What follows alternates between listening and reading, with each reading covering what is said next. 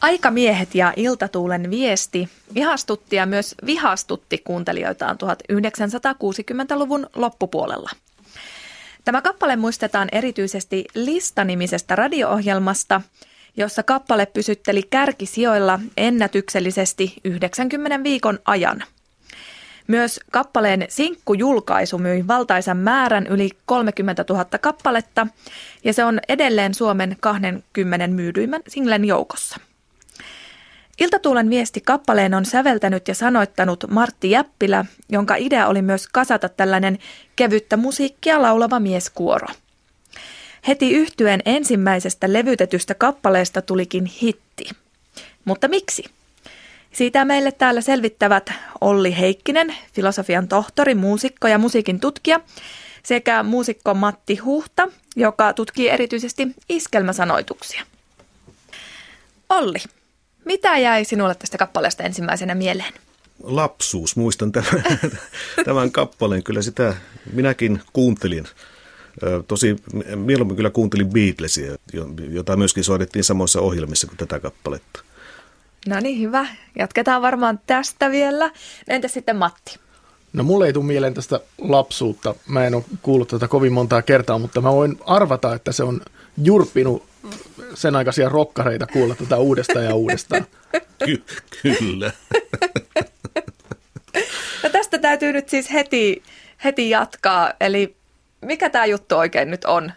No tähän sijoittuu tietysti tämän suosio siihen aikaan, kun musiikkimaku jakautui aika lailla sukupolvittain. Eli vanhemmat kuunteli toisenlaista musiikkia kuin nuoret. Ja vanhempia jurppi, se nuorisomusiikki, varsinkin tanssipaikoilla, kun joutuvat sitä kuuntelemaan. Ja nuoriso on tietysti jurppi se vanhem, vanhojen musiikki. Mutta tämä jakohan tapahtui Suomessa vasta oikeastaan 60-luvulla. Ja tämä oli siis kevyttä musiikkia. Joo, kevyttä kuoromusiikkia. Mm. Kyllä. No, tämän, tämän historiahan on hyvin mielenkiintoinen, että kun tähän ensimmäisen kerran levytettiin jo vuonna 1952 tai 1953. Ja toisen kerran äh, sitten A. Aimo levytti sen vuonna 1961 äh, Helsingin taksihanureiden säästyksellä. No niinpä tietenkin. Joo, se, se julkaistiin EP, sitä en, en, en, en ole kuullutkaan. Sitten se, että tämähän, tämä aikamiesten levytys on, on siis vuodelta 1964 ja meni kaksi ja puoli vuotta ennen kuin tämä nousi listoille. Että tämä on kyllä niin kuin hyvin erikoinen tämän, tämän kappaleen historia ja tarina. Mutta mitä tämä sitten tarkoitti, tämä tämmöinen eriytyminen sitten tässä 60-luvulla? No se näkyy ehkä kaikkein selkeimmin kulttuurissa. Eli kun nämä urheiluseurat ja nuorisojärjestöt, jotka tansseilla rahoittivat toimintaansa, niin he tietysti halusivat, että sinne tulee koko kylän väki. Ja millään tietysti naapurikylästä myöskin, sekä nuoriso että vanhat niin sitten he joutuivat nuorison tyydyttämiseksi tilaamaan sinne nuorisoorkestereita. Ja tämä tietysti jurppi sitten vanhempaa väkeä, jonka johdosta sitten alettiin jo 60-luvun saattoi olla aikaisemminkin, mutta ainakin 60-luvun puolivälissä niin järjestettiin sitten erikseen iltoja pelkästään vanhoille. Esimerkiksi Niemelän huvipuisto mainosti vuonna 1965, että vanhaan malliin pumppuveikot. Ja äh, tuo Korpilahden nelospirtti mainosti, että aikuisten tanssit, muistojen illassa Matti Louhivuori ja Aari Jokisen humppayhtyö. Alle 16 V, nyt ei soi rokki. Nyt aikuiset tanssimaan, ilta on teidän. Rock, ja rokki oli vielä kirjoitettu R-O-C-K-K-I. Kaksi no niin. Hyvä. Mennään vähän tänne sanoitusten puolelle. Sanoitusten tutkija Matti Huhta Mistä tämä biisi nyt sitten oikein kertoo? Mulla ensimmäinen mieltymä tässä on jotenkin semmoinen, että tämä on sotabiisi. Ja kun mä ruvasin tarkemmin tonkimaan tätä, niin eihän tässä nyt sinänsä mikä suoraan viittaa sotaan kuitenkaan. Miesjoukko laulaa viestin viemisestä kauas, ja tota, musiikillisesti tulee ehkä niin kuin sodan ajan tämmöiset äh, elämää juoksuhaudossa tyyppiset ratkaisut mieleen. Ja sitten ehkä mun mielessä se ehkä sekoittuu vielä veteraanin iltahuutoon sitten sen sijaan, että tämä laulaisi joku artisti, niin tämä on oikeastaan niin kuin sodan nähden sukupolven suomalaisten miesten tämmöinen kollektiivinen kokemus.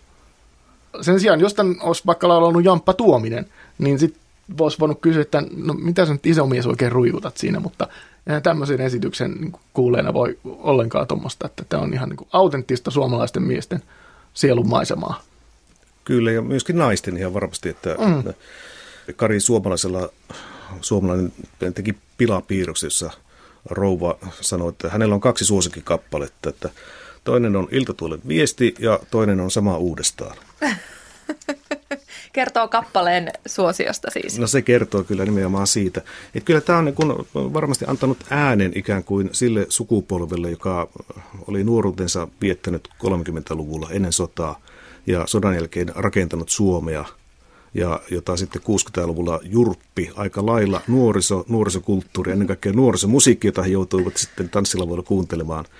Ja aika hyvin oli valittu myöskin kuorolle nimi, Aikamiehet. Että se korostaa nimenomaan sitä, että nyt on aikuiset miehet asialla, ei pennut. ja vielä nyt ihan kertauksena, että millaista se sitten oli se nuorisomusiikki silloin 60-luvulla? No se oli ensin rautalankaa ja sitten, sitten tuota, niin sit, sit tuli beat-musiikkia. Rokkikäännöksiä. Tätä asiaa jo vähän sivuttiinkin, että tosiaan laulaa nyt tämmöinen miesjoukko, mieskuoro. Musiikin tutkija Olli Heikkinen, kuinka yleisiä tämmöiset kuorohitit oikein ovat? No ei ne nyt kovin yleisiä ole, että kyllä niitä on ollut, esimerkiksi 50-luvulla oli tämä esimerkiksi Kvajoen silta, joka esitti mieskuoro. Ja sitten oli vähän myöhemmin, 69 nousi listoille Hasamir kuoro kappaleelle Balalaikka. Et kyllä niitä nyt oli 60-luvulla, mutta todella, todella vähän. Mikä merkitys tässä kappaleessa sitten on sillä, että sen nimenomaan laulaa nyt tämä mieskuoro? Kyllä mä luulen, että siinä on just se kollektiivinen assosiaatio, mikä siitä tulee, että nyt ei laula solisti yksi ihminen, joka on tähti, vaan nyt laulaa nimenomaan ne tavalliset suomalaiset aikuiset miehet. Tämä liittyy sellaiseen pitkään perinteeseen kappaleita, jossa tuuli vie viestin tai tuulen vietäväksi annetaan joku viesti. Viimeksi tämän on tehnyt Jenni Vartiainen Mariskan tekstiin, missä muruseni on. Ja siinä lauletaan, että tuuli tuule sinne, missä muruseni on, leiki hetki hänen hiuksillaan. Kerro rakkauteni, kerro kuinka ikävöin, kerro häntä ootan yhä vaan. Ja ilta tuolle viestissä jos ilta tuuli viestin viedä vois, taa maitten merten kauaksi pois. Kaipuuni sulle kertoa tahtoisin, tuskien täyttämän tieni mä kertoisin. Että tuossa Mariskal ja Jennillä ehkä puuttuu se tuska vaan, mutta muuten se on aika saman tapane. Taas miksi niin kun näitä viestejä annetaan tuulen vietäväksi, niin tulee mieleen, että kyllähän 60-luvulla oli jo mahdollista siis soittaa tai lähettää kirje. Mutta tota, siinä on se, että tuuli ymmärtää viestin lähettäjän tunteita ja tarpeita se on niin itse asiassa yksin puhelua. Toki se kuulostaa paremmalta antaa se viesti tuulen vietäväksi, kuin velloa yksin itsessään mietteissä. Jos ajattelee, että tämän saman sanoman punkin suurin piirtein sanoiksi se konkretisoituu tämmöiseksi yhteydenotoksi, niin tulee mieleen ton Levi and mitä kuuluu Marjaleena, koska siinä itse asiassa vastaavalla asialla suurin piirtein soitetaan sitten tälle menneelle rakkaalle, tosin humalassa monenlainen ihmissuhde voi mahtua tähän biisiin, mutta kyllä siinä rakkaudesta lauluta, lauletaan ja kiinnostavaa on myös se, että se on oikeastaan täysin sukupuolineutraali. Että tässähän ei mikään viittaa siihen, että tässä on miehen ja naisen välinen suhde meneillään tai ollut meneillään. Se, että mitä tämä, mitä tämä kappale kertoo elämästä, niin on, se kertoo sen, että elämä on niin parhaimmillaan silloin, kun on nuori. Että elämä on semmoinen tuskien taival ja siellä tehdään virheitä. No palataan vielä vähän tähän kappaleen melodiaan musiikin tutkija Olli Heikkinen, löytyykö tästä melodiasta jotain kiinnostavaa? Joo, il, ilman muuta, että kyllähän tämä on, on yksi lisää näihin venäläisvaikutteisiin mollivalsseihin, joita myöskin Masa Jäppilä paljon sävelsi. Ja se on, perustuu ennen kaikkea tähän äh, seksti-intervalliin. Eli tämä pieni seksti, tämä näin jota Topi Kärki esimerkiksi käytti monta kertaa hyödyksi. Täysi kuu, siksi oma suruinen, tuo silta tuli, millä, millä tämä kappale lähtee nimenomaan. Ja onhan tästä u- uudempiakin versioita, muun muassa Suvi, Suvi Teräsniskan Tyhjässä huoneessa. Tyhjässä huoneessa. Mä kuulin tässä kyllä Sylvian joululaulun myös. Mm-hmm. Ja niin joulu joutui jo taas Pohjolaan. Joo, kyllä. Minkä takia se on sitten nimenomaan tämmöinen venäläinen valssi? koska Venäjältä nämä valssit Suomeen aikoinaan tuli, niitä ruvettiin tekemään 1800-luvun lopulla.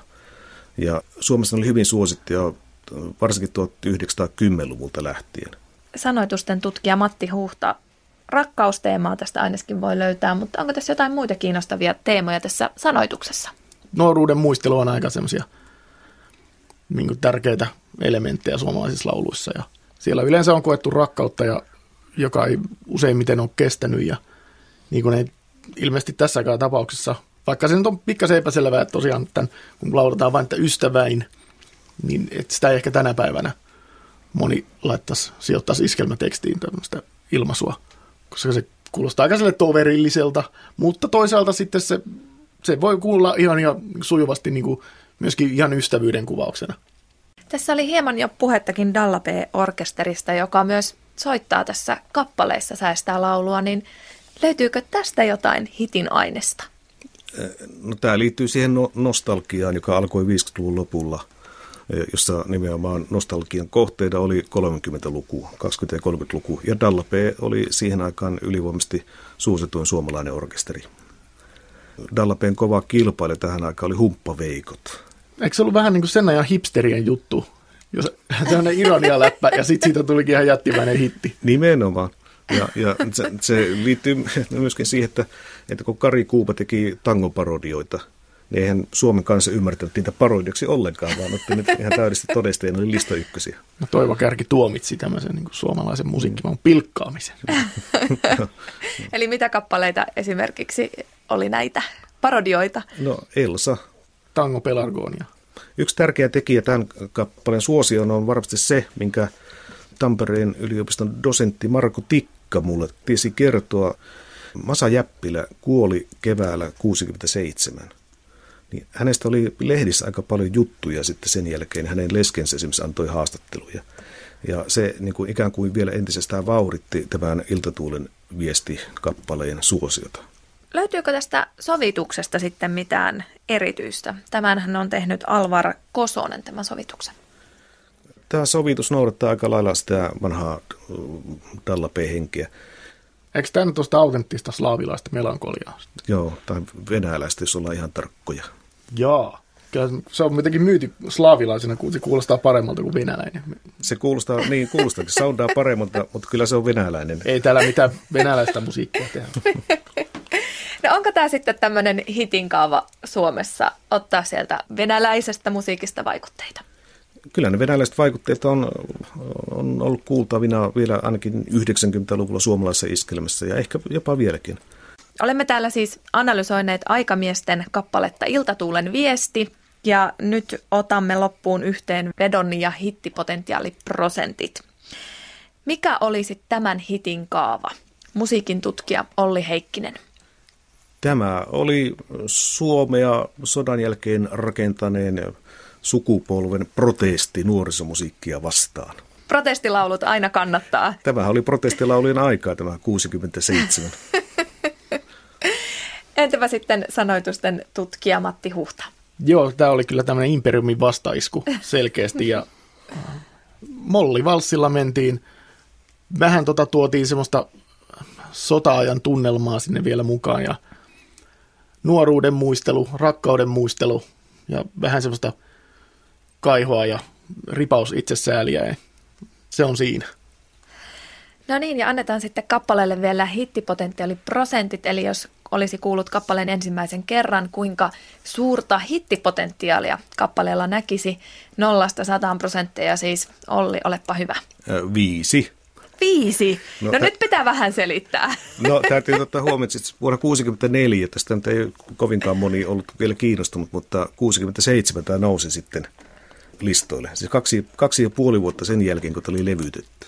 Se on kyllä aika, aika hämmästyttävää, enkä mä vieläkään oikeastaan ymmärrä, että miten sinne, miten, miten sinne niin pääsi käymään. Entäs Matti?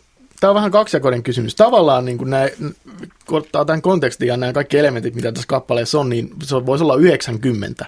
Mutta toisaalta se voisi olla myös just toi viisi ihan vaan sen takia, että en tässä nyt ole niin mitään kovin ihmeellistä tässä niin sävelessä eikä sanoissa.